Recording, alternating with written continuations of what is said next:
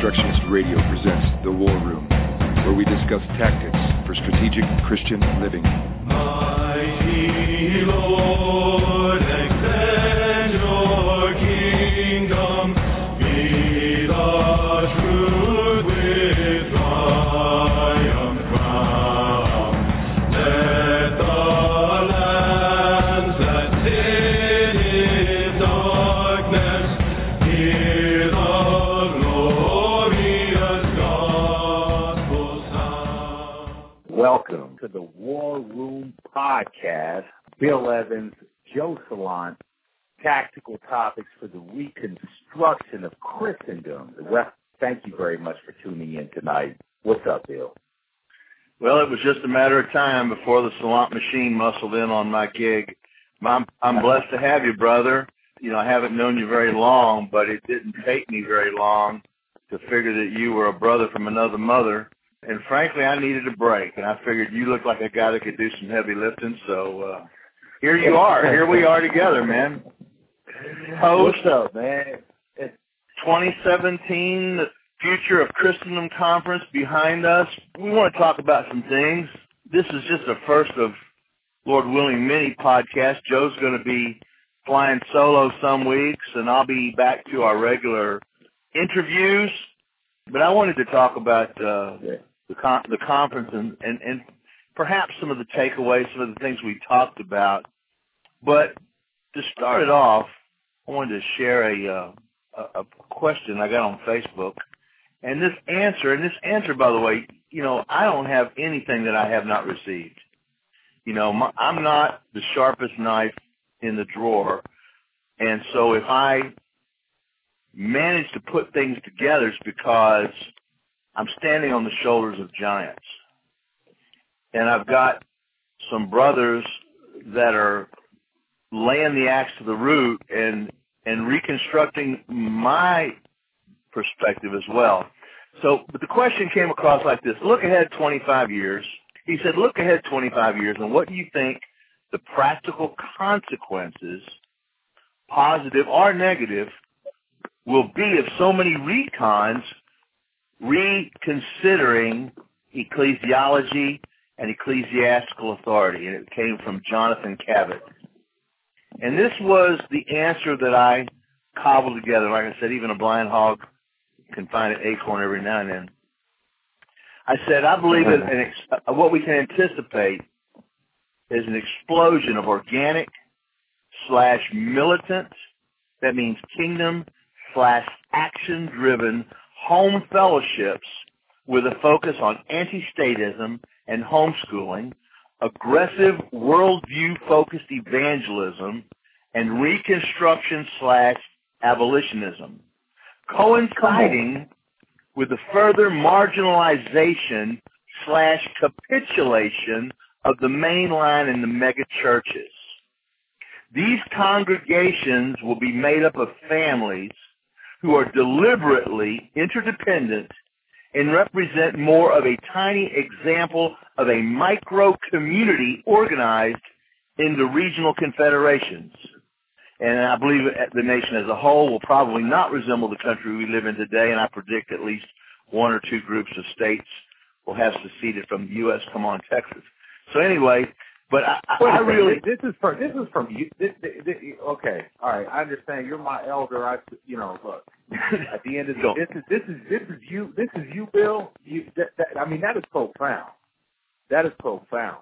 Well, again, this is just this is just a compilation of the worldview tweaking that I have undergone since spending more focused time with brothers like Joe Foreman, Joel McDermott, Bojidar Marinov, Martin Selbrede, yourself, uh, Jason Sanchez, Shelby Luke, yeah. and so many others, uh, Scott Herndon, and all my abolitionist brothers. That, that's what I see. Now, I'm not a prophet nor the son of a prophet. That is the prophetic message. I mean, I'm I'm, I'm sorry to, to to interject right here. That that is the prophetic message. Um, now, in regard to the conference, you know, Bo Bo delivered two talks: uh, how to turn your church into an alternative culture, one and two. And in these talks, Uh, he talked about how Reformed Christianity went from the dominant cultural influence in America uh, to the saltless salt and lightless lampstand less than, less than two generations flat. And he, I mean, he didn't just complain about it. Uh, radical problems, they call for radical solutions. And anybody that understands the signs of the times and is, and is understanding, you know, really feels the wind of the Spirit and how the Spirit of God is moving, not not like, you know, what, what man says, but how the Spirit of God is moving. He knows it's time to reassess our institutions from top to bottom according to the standard of the Word of God. Uh, and so, while balancing, we're kind of walking that balance beam of, of what confessional Christianity looks like historically and holding to Semper Reformata, I came up with a whole kind of thesis that the church must become like the, the culture based on the gospel of the kingdom again, uh, but in a new way almost, in a way that hasn't even been, been seen before, because as post-millennials, we, we believe that history is moving forward and the rule of King Jesus applied to all of life will progress further and further. Um, I mean, it, it's obvious why these kind of gatekeepers of the goat herd and, and shepherds of the status quo hate this kind of message so much.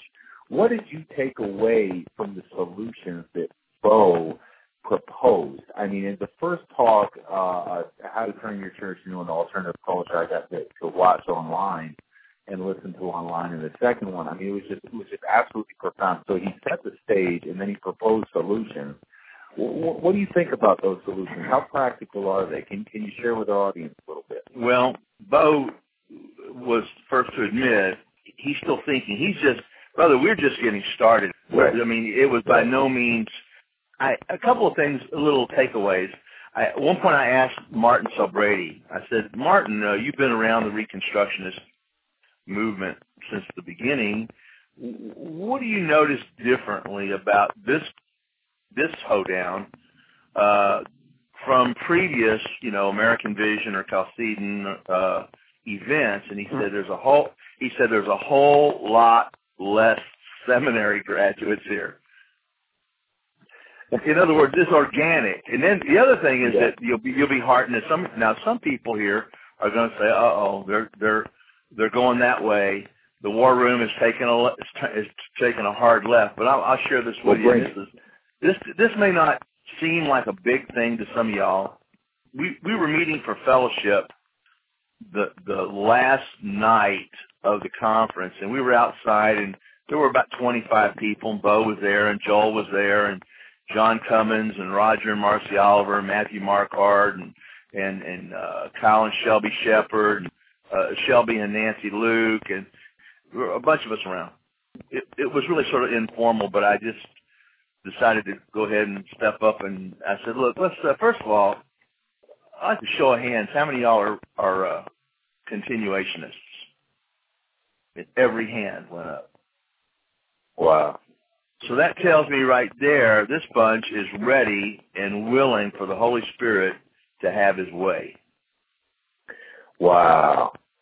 Wow. I mean, that is, that is incredible because, look, I mean, that, one of the main things, and, I mean, I know Bo talks about that a lot, but, but very few others do. One of the main things is that the doctrine of the Spirit in Reformed circles and in Calvinistic circles and things like that is just so so devoid of anything biblical when it comes to actually the Spirit, the Spirit of God, uh, having a say in the direction of the bride of Christ.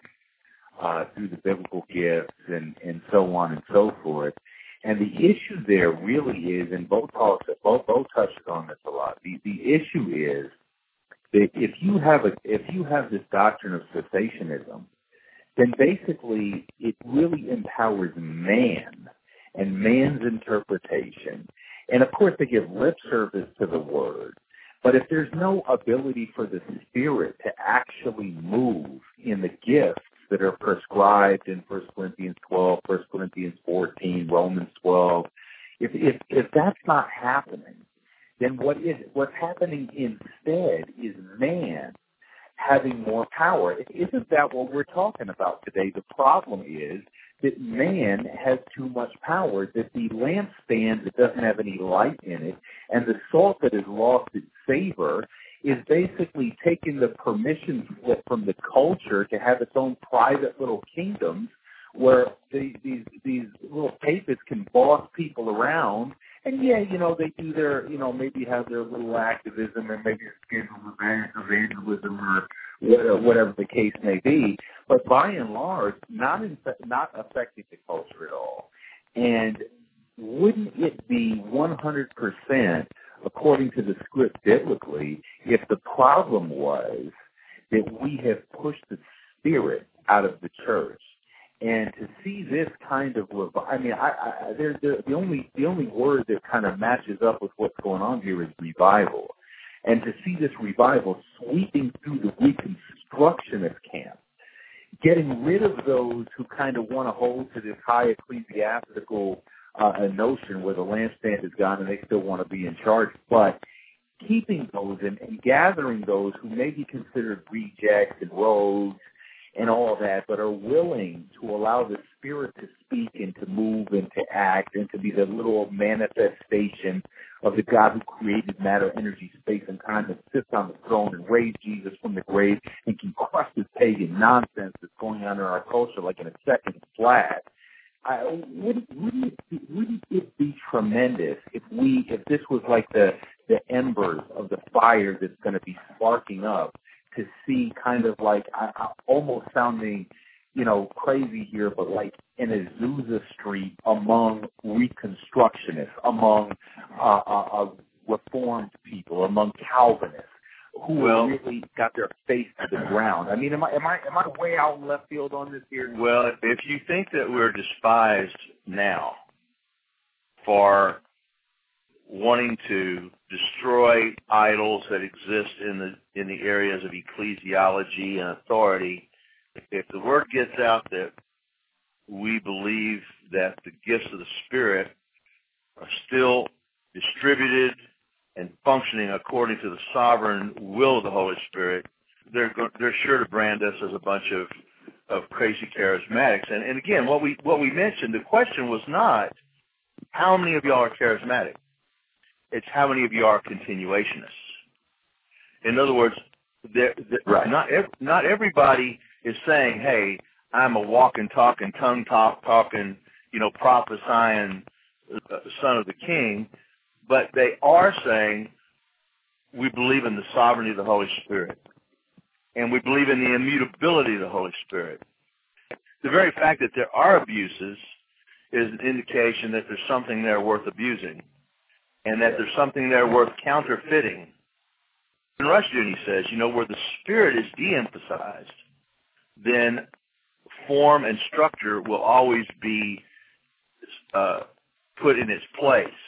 You know, I, I, I, I commented earlier that regrettably there are people who equate form with efficacy, and they insist that the power of the Spirit resides in the specific form of ecclesiastical government and liturgy rather than in the character of self-government under Christ and faithful orthopraxy. Come on. Come on. Come so, on. I mean, right there, right there. At the at the end of the day, what do you think? Look, do you think that this is a, uh, could it be labeled this move of cessationism, which is really Enlightenment rationalism that's crept up on Reformed theology? Let's let's just put it to what it is. Um, do you think that this is about power and control? Do you think this is about autonomy over theonomy? What, what, what, and, and and whether this is a valuable well, question or not, we I believe we were walking in the Spirit through this weekend, and I, and uh, the Lord, I feel like, sort of gave me an illustration. I kept sharing it throughout the weekend, and it kept resonating with people. I said, you know, Gideon had started out with thirty thousand men, and he had to send all but three hundred of them home. So he, he sent home twenty-nine thousand seven hundred men for either because they were either fearful or they were married or they had a vineyard they hadn't eaten from yet or they didn't drink water the right way or whatever. But now once he had once he had sent those twenty-nine thousand seven hundred men back to their places of, of residence, what was the problem that Gideon had with those twenty-nine thousand seven hundred men? he didn't have a problem with them because they were no longer in the picture. His only concern was the three hundred faithful that he had, the mission in front of him, and listening to God. That was all he was concerned about. So when when brothers decide for whatever reason that they can't go any further with us, wish them yeah. well, Godspeed, pray that you bear much fruit and thus prove to be his disciples, but I'm going this way. And who and who's go, and who's coming with us? And you know what? I'm not worried about the ones that don't come with us. I'm not. I, I'm not right. going. I'm not going to worry about trying to engage in this intramural. Arthur Schopenhauer once is noted as saying, "Every great idea, technology, whatever philosophy, movement, whatever it is, goes through three stages. First, it's ridiculed. Second, it's violently opposed." And thirdly, it becomes just the way it is. There are people who are not going to get on board with a new technology when it first rolls off the drawing board. There are people that just gravitate to new stuff, and they want to be the first. And I think there's a lesson for us, is that for the people who don't get it right now, for the people who are not ready to leave what, they, what they've always known and join us, peace be filled. We, we, we don't wish you any harm. We're not... You know, we don't need to attack them. We have a mission, and we need to listen to God, and we need to keep our eye on the mission and not worry about the twenty-nine thousand seven hundred that didn't come with us. Since uh, you know, since I had my you know public uh, public repentance video, you know, where I came out of my you know circuit trying to poach evangelical pulpits and uh, being a professional in the pro-life movement and all that other kind of stuff. You know, when, when that kind of circle kind of basically... Again, it doesn't mean that our numbers won't grow. That growth will come like leaven. It will be uh, the work of the Holy Spirit. You know, we just need to say less to more people. Some will, some won't. So what? Who's next? And, and well, straight up. And, and what we're talking about here, let's be clear. We're talking about putting an end. We talk about putting an end to the, to the pro-life movement. We're talking about putting an end to the ministry-industrial complex.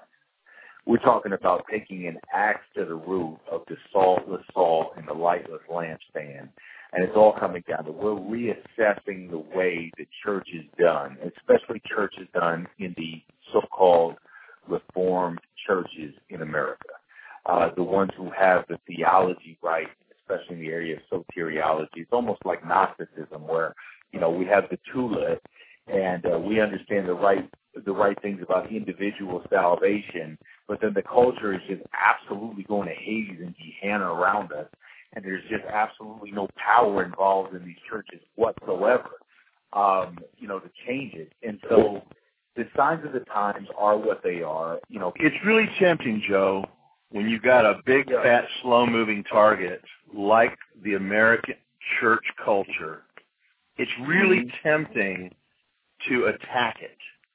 Because everybody right. likes red. Everybody likes red meat. The main line are these Reformed two kingdom, you know, seminary oriented clergy laity. This, brother, the congregations where that is the reality. It's already full of God's people who want a, a they want an exit, but they don't know what to go to. They, they, right. You know, they're in there. They're dying on the vine. They're languishing, their their souls are burdened, they know something's wrong, they haven't heard it. So yet we don't have to attack churchianity right. day in and day out. All we got to do, brother, is build its replacement. I'm not talking about a replacement for the body of Christ. I'm talking about building an environment, a culture, a community where everybody's gifts are have a, a, a way to be expressed, where we have a mission. You know, I, I was talking to a brother tonight. He called me, and he's just been floundering in his in his walk with the Lord. And I said, brother, first of all, you know, you need to be, you know, with you need to be with burning logs. One burning, if you have a couple burning logs together, and you put a A, a, a log next to it, it won't be long before that other log is burning, man. So first of all, you right. got to be you got to be where people are burning. You got, you know, I've been provoked and exhorted so much by you and Jason and, and abolitionists and Bo and all the, you know, and, and we're going to get into that too, because there's a two-pronged thing here I want to I want to I want to touch on in this episode. But but I, but first of all, you got to do that, and secondly, you got to have a purpose. So we st- we sat around that we sat around that night outside the uh, Future of Christendom Conference, and after all the hands went up, and I said, "How many of y'all are continuation?" Every hand went up. And I said, "Now, I want everybody to go around the circle, introduce yourself, and tell us what you what what are your spiritual gifts." And what is your calling? What is your purpose? And brother, it when, when we when it wasn't just a few talking heads or experts, so-called, leading the discussion, but where everybody, even the even the, the young people, were given a place at the table and encouraged to e- explain to the rest of us how they wanted to be used by God and what their spiritual gifts were. It was beautiful. I had people who who, told, who said to me, "This is the best fellowship I've had in years," primarily because they were listened to. You know, they were they have gifts and they've been called, and and and and, and their calling is not to sit in pews and listen to guys with degrees talk at them. Let me tell you something. A H A is not done yet. They're not. They don't have the whole picture yet. When you prosecute a war that goes on for a number of years, the tactics and the weapons become more sophisticated as the war progresses and as the enemy gets pushed back more and more. Abolitionism right. and, and the brothers and sisters who identify as abolitionism, as abolitionists, as you and I both do, we're going to get better at what we're doing.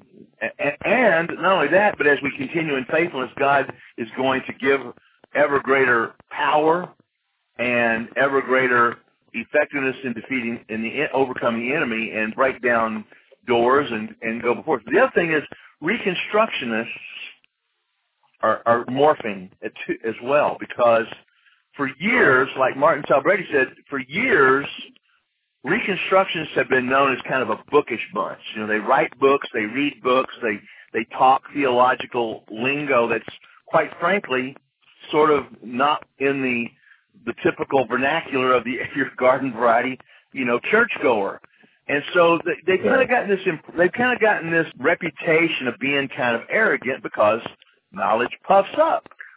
But the the the synergy that's been created between abolitionists who are red hot, obedient Christians who may not have all the theological jargon down, but they got the orthopraxy down. And then you've got, the, and you, you marry that with Reconstructionists who have a worldview and the theological foundations and the law of God and the doctrines of grace and, and victorious eschatology. And then, brother, you put the trifecta of the Holy Spirit being released and the gifts of the Spirit being operated and moved in, brother. You've got, you've got a, a formula for for. Uh, culture-changing revival. Yeah, so I see two things there. Um, so to break it down tactically, because that's what we do in the war room, um, the ideas are right with Christian Reconstructionism. However, a lot of people who identify, a lot of the brothers and sisters who identify as Reconstructionists, have really not put, it's almost like, and, and this this will sound insulting, but it's almost kind of like a Gnostic situation where the concepts are correct in the in the metaphysical, in the thought process, but in the physical world, they're just really not applied as much as you would expect people who have this full of gospel to be able to take the axe and just swing it at the tree. It's like they have the axe, and you're like, swing that thing, and they just don't. They're experts at axiology, but they've never chopped down a tree. Yeah, it's just it's crazy to me. It's just so nuts, because for me, becoming an abolitionist was, for me to become an abolitionist, it was it was first really becoming a Reconstructionist in all areas of life. Like, I understood that, okay, there's an idol of humanism that is that, that the culture is sacrificing children to, and that idol needs to be destroyed. But abortion is just like kind of the main manifestation. Child sacrifice, the last throes of death in a culture, uh, the hugest manifestation, uh, image bearers of God being, being slaughtered in the place of the incarnation. Duh, this is awful. But I also understood that this idol of humanism uh, has other manifestations, whether it be you know, uh, statist education or professional police or uh, uh, or the military-industrial complex or the uh, uh, the uh, welfare state or uh, the Federal Reserve, all these items of slavery to enslave human beings to other human beings, because what abolitionism is at the root, and any real abolitionist who understands what abolitionism is theologically, not just with a specific sin. We always talk about we're not at war with abortion. We're at war with the worldview that makes abortion possible to begin with. Well, anyone who actually agrees with that meme, who is posted that meme, understands that this worldview has other manifestations other than just abortion, and this worldview needs to be opposed every time it comes up, and it's about delivering man from the dominion of man. This is dominion covenant stuff. This is why abolitionism and Reconstructionism is so linked together, because Reconstructionism sees the Bible as a whole, sees covenant theology as central, sees the uh, uh, sees the dominion mandate as something that actually, literally is continuing today, uh, is expressed through the Great Commission. So we're supposed to take dominion, and in taking dominion, we must deliver man in the Imago Dei from the dominion of a man and set man free to the law of God. And so that is what abolitionism is about. And so we have these two problems here. And so what I'm seeing is we have we have we have the Reconstructionists who are saying amen to everything I just said right now, right? They're like, yeah, that's that's obvious. I mean, Rushdoony, Norris, Marinov, uh, uh, uh, Bonson, uh, uh, McDermott, obviously, you're just quoting other people. This isn't original material, right? Come on, Joe. You know, are you going to contribute anything else to the conversation? We're with you so far. But y'all are not with us out in the front lawns of the public schools or out on the front lawns of these, these ministry-industrial complex churches doing church repent, doing Project Frontline. Even at the final lines, at the abortion, those y'all are not there. Well, you know, here's what here's what here's what they say. They say, yeah, but I am my calling is in another area. I get it. Listen, yes, we need to abolish uh, theft-supported, government-run indoctrination, humanist doct- indoctrination centers. Yes, those need to be abolished too, and and and the attacks on biblical marriage and. and God's created natural order.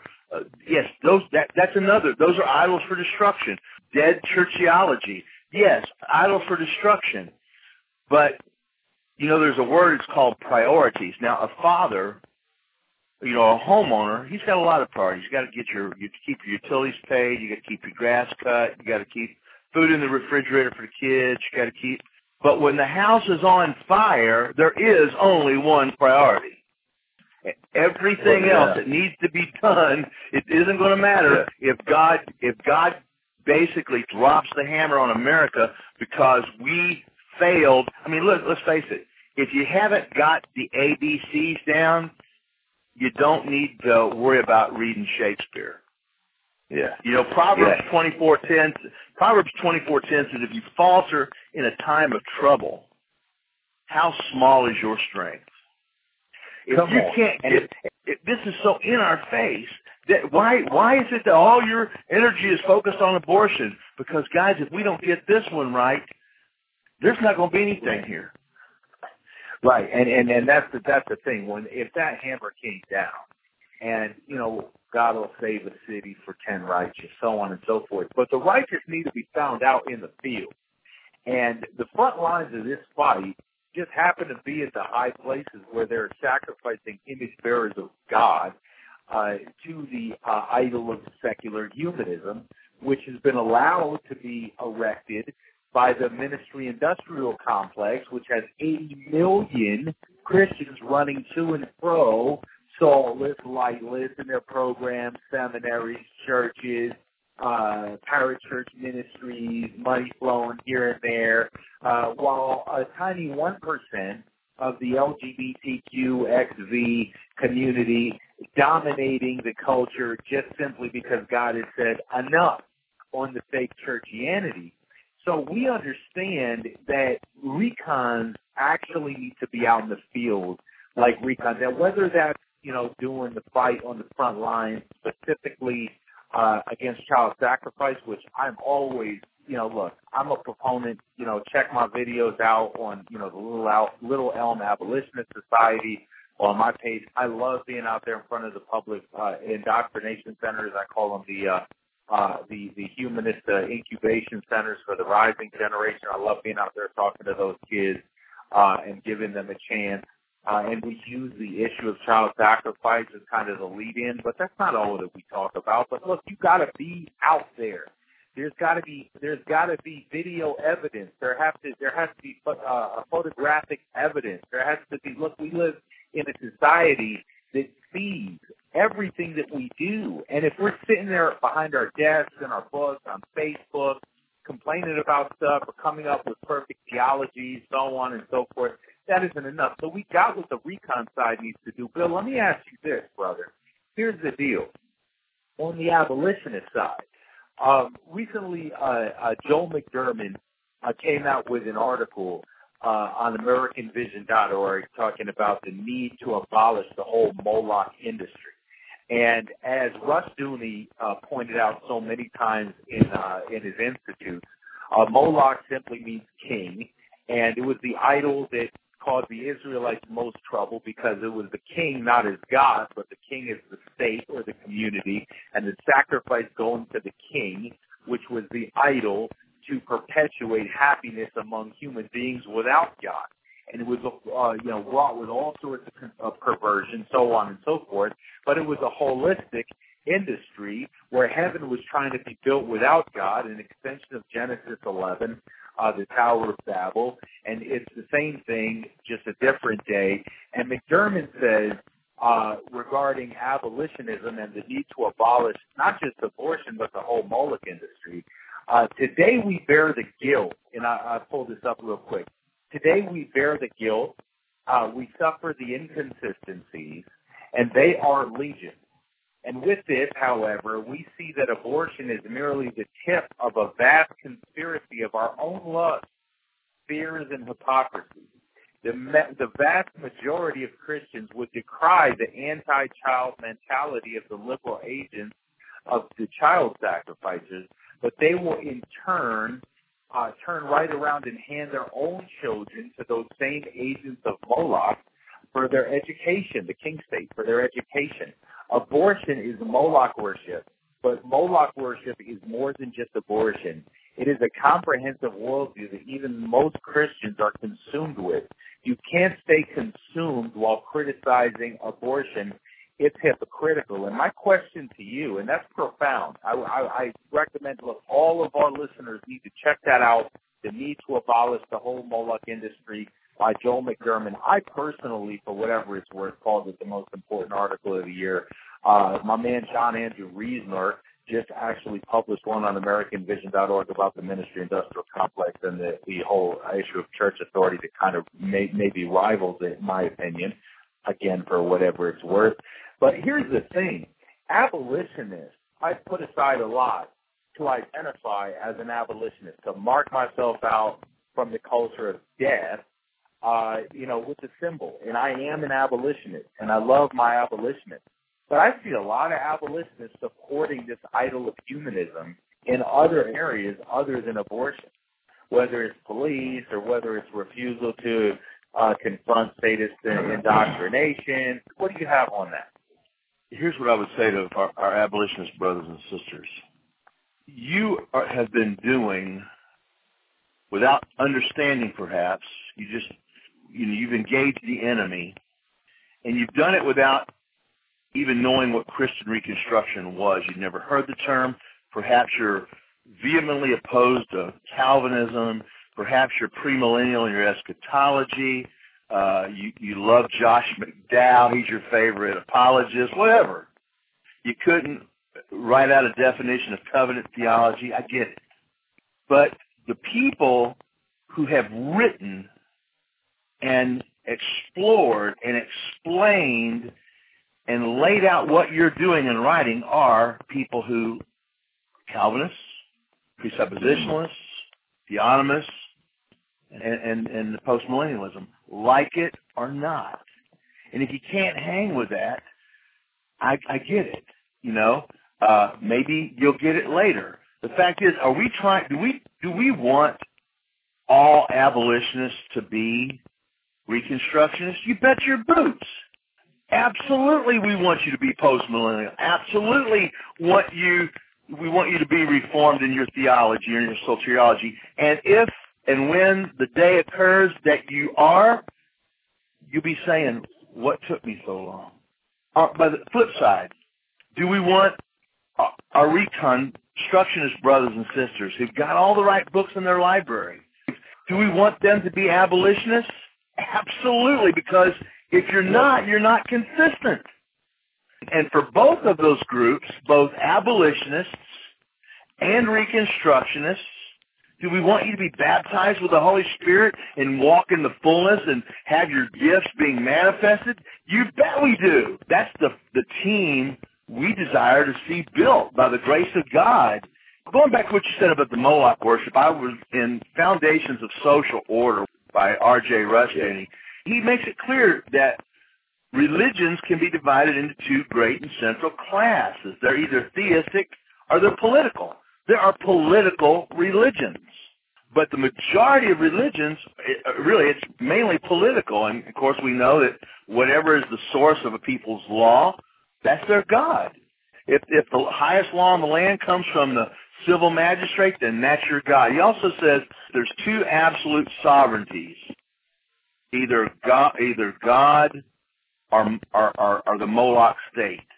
And sovereignties yep. cannot coexist at the same point in time and space. No. There's no neutrality because the claims of Christ and the sovereign state are mutually exclusive. Their conflict is inevitable. And, and, oh. and the warfare between Christ and Caesar is an inescapable war, and it's a war unto the death. Either God is the true source of morality or and law, or the state is. If God is the true source, then the Word of God must be hearkened to by church, state, school, and every sphere of life as the one authoritative source of morality and law. So that is theonomy. God as the true source of morality and law. What Christian would disagree with that? There's no Christian that would disagree with that. Everyone, that is not a controversial statement. Well, now it, it, depends on who's say, it depends on who's saying it, Joe. If R C. Sproul or John MacArthur was saying that, it, everybody's on board with it. But if it's Bonson, Rushdoony, or North, oh, heresy. Yeah. How do you establish justice in the state if God is not the true source and the Word of God is not to be hearkened to? You and I could go all night, so we need to save some of our fire future episodes. But I want to just leave two things. Number one, Jarrett Couture has notified me that he was convicted from some conversations we had over the weekend to purchase a prayer line that will be available twenty-four seven. We got, there's a lot we need to learn about worship. There's a lot we need to learn about uh, intercessory prayer, the weapon of prayer, the power of prayer, all that. We got a lot more to talk about here. We may call it the, the War Room Prayer Chapel. I don't know what we're going to call this thing. But anyway, the point is there's going to be a prayer line available for y'all twenty-four seven. Wow. The other thing is we wanted to let you know we are intending to, to get better uh, in terms of our podcasting excellence. We're always striving for excellence. For y'all who have endured the sound quality, you know, these phone calls, this is done over three-way phone call, folks, getting the Skype up, and, and Joe will have the War Room Studio West out there in uh, Dallas-Fort Worth, Prosper, Texas. I'll still be here in the mobile War Room Studios. We, we want you to know we appreciate you enduring what sometimes is maybe not as high audio fidelity as you get on other programs. Hopefully we make up for it in uh, fire and content. So yeah. So yeah. Brother, well, why don't you, you know, take us out here, and uh, so glad to have you. So I am uh, coming in here. Uh, what I'm going to be adding is every other week or so, uh, I'm going to, I'll still be doing some of the interviews. Uh, Bill will be doing most of the interviews, but I'm also going to be adding uh, a segment called Boots on the Ground. And if you're familiar with uh, my Facebook live feed, Uh, go to Joe Salant Facebook. You'll check those out. Uh, I basically just apply the principles of abolitionism, Christian Reconstructionism to what's going on on the ground in the fight to establish the law of God against the idols of humanism in the area of child sacrifice and other areas too as well. So activism-based, uh, you know, so on and so forth. So I'll be doing those, the Boots on the Ground segment, Uh, War Room Boots on the Ground. They'll be a little bit shorter than this. Uh, got my nice podcast mic. Uh, my wife has set up a little corner in our establishment where, uh, you know, we're just going to rock it out with y'all and, and give you kind of a boots on the ground frontline exhortation as well as the interviews. That'll be that segment coming up from, from, uh, from here on out. I'm so honored to be a part of this, man. Uh, I'm so humbled for this opportunity. This is the most special thing that I've done so far because this is speaking to that three hundred. And the three hundred is attentive, and they're willing to listen to just a rogue like me and what I have to say through the Spirit, because I know it has nothing that's good that, that actually is really of eternal value could come from me in the flesh.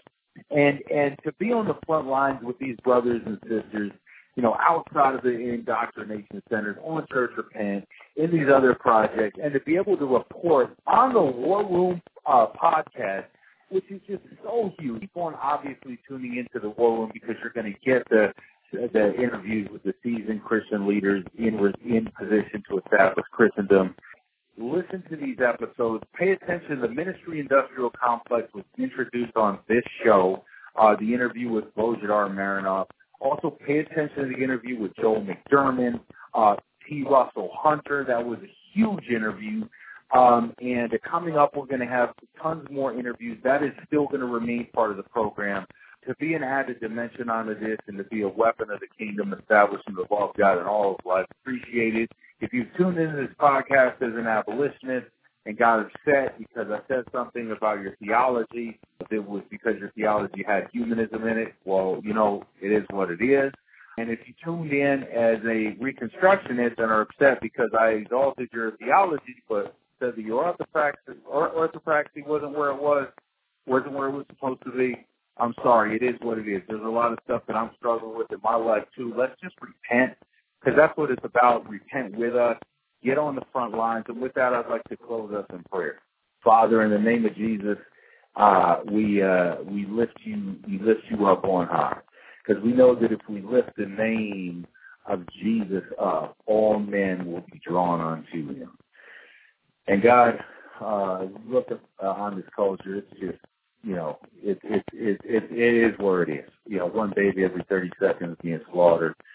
Um, the humanistic state with its tentacles in every single area, the church is being one of the main uh, establishments where those tentacles have, have just reached and, and encapsulated and everything. And we stand as that three hundred just kind of looking at everything that's going on, at, at this giant army of the Philistines, at, at these Amalekites, you know, we're just looking at like, oh my goodness, God, I mean, how, what are we going to do? But we know, according to your word, that we can cast a mountain into the city. That if we march around the city in just basically obedience to you in a seemingly meaningless motion, that you will bring the fire. And God, we are those three hundred. We raise our hands, Lord Jesus. Whether our orthopraxy is correct and our action is upright, or whether our actions are right, but we're defending the same idol we're trying to destroy in another area of life. Lord, help us, Lord Jesus. None of us are perfect, whether it's our family life that isn't perfect, whether uh, it's our thought life, whether, whatever it is, Lord God, you know who we are. You've created us, Lord Jesus. Help us submit to you. Use this program.